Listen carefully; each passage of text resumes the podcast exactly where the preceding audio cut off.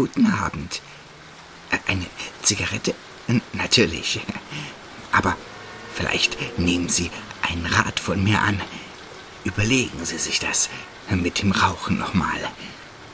Ja, ich weiß, ich rauche selbst, aber bei mir ist das was anderes. Lassen Sie mich Ihnen eine Geschichte erzählen. Ich nenne diese Geschichte Krankheit.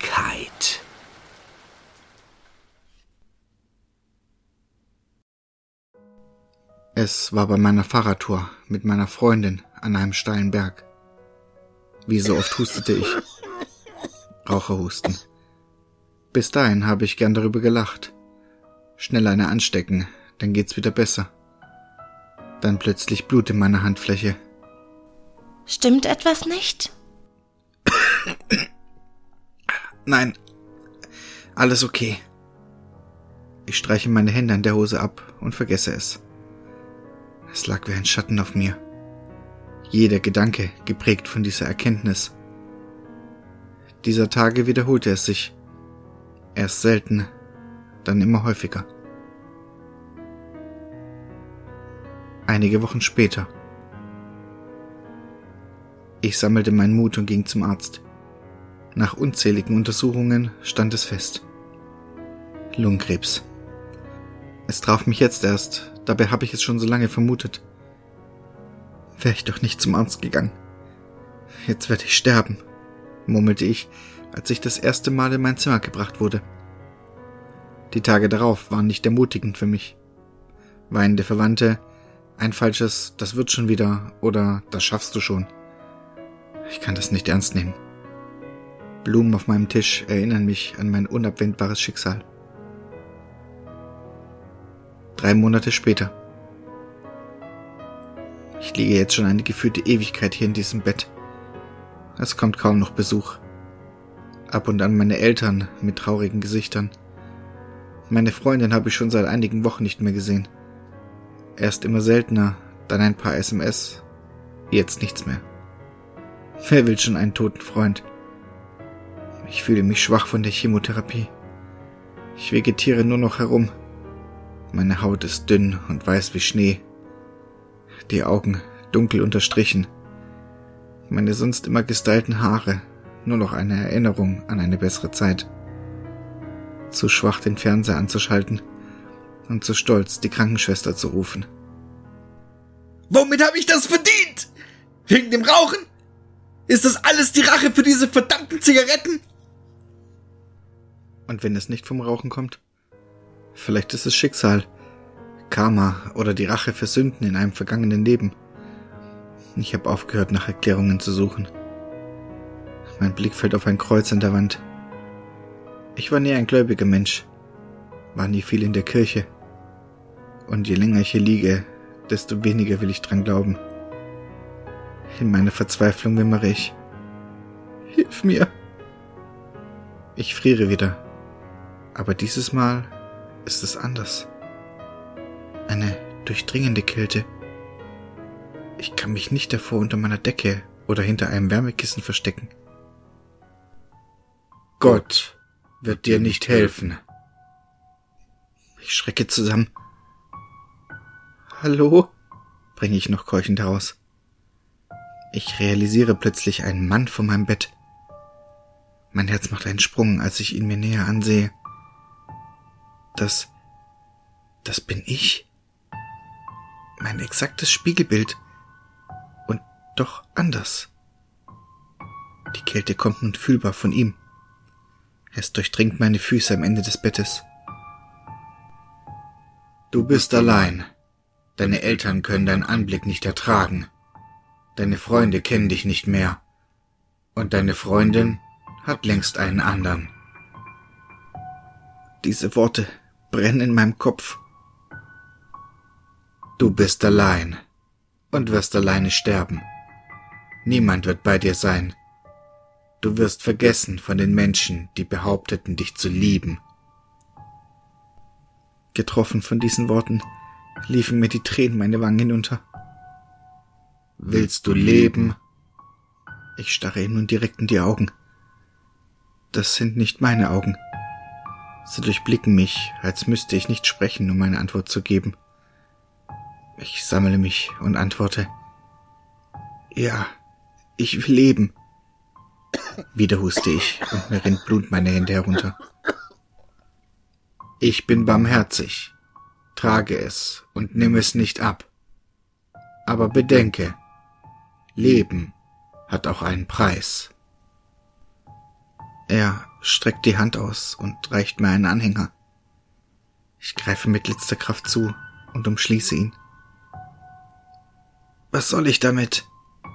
Ich blicke auf, aber er ist weg. Ich öffne meine Hand und sehe mir den Anhänger genauer an. Eine Mutter mit ihrem Kind. Sie schaut lächelnd auf das Kleine, während es schlafend in ihrem Arm liegt. Ohne zu zögern ziehe ich sie auf eine Kette und ziehe sie mir um. Ich spüre keine Veränderung. Ich lehne mich zurück und denke über meine Erscheinung und die Kette nach. Ich bin allein und werde allein sterben. Langsam schlafe ich ein. Nächster Morgen. Ich öffne meine Augen und blicke wie schon so oft an die Decke meines Zimmers. Heute keine Schmerzen, stelle ich erfreut fest. Ich lasse erst mein linkes und dann mein rechtes Bein aus dem Bett gleiten. Langsam stelle ich mich hin.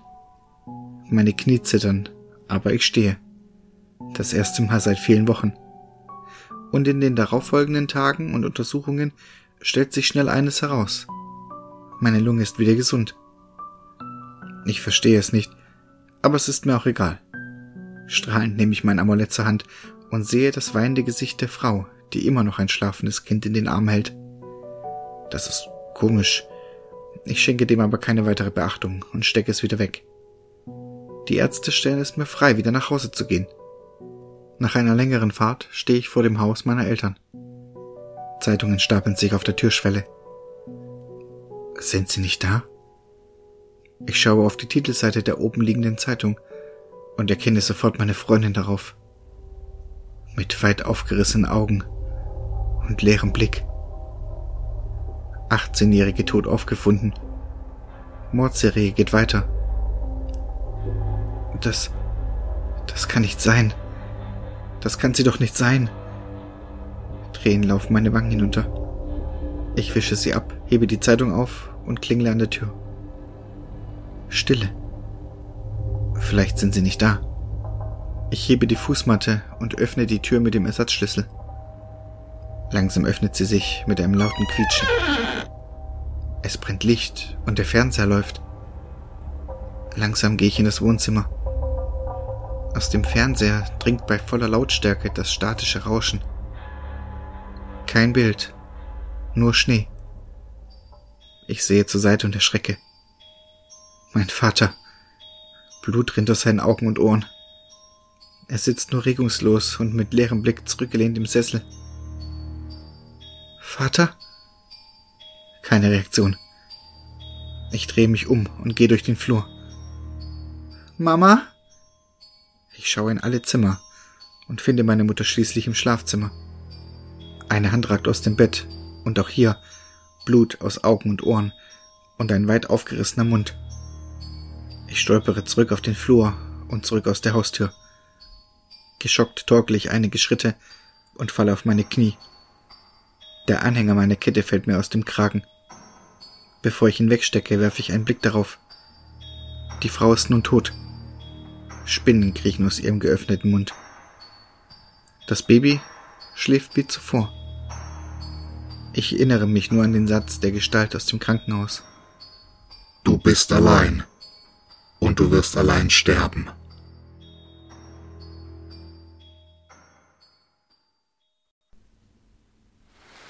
Sie sehen also, Rauchen ist auf mehrere Arten gefährlich.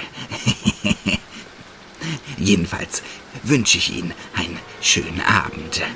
Und denken Sie dran, immer schön gruseln.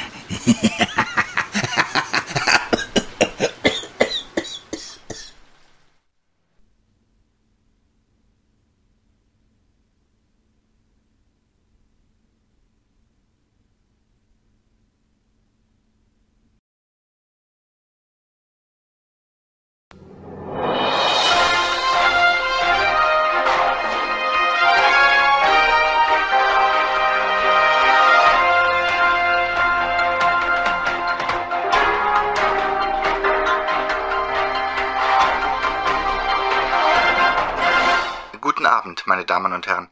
Eine dringliche Einmeldung.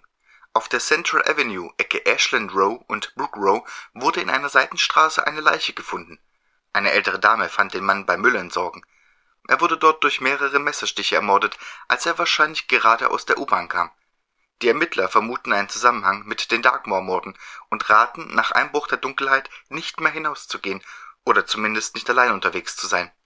Die Fahndung läuft auf Hochtouren und der Täter kann hoffentlich bald gefasst werden. Guten Abend.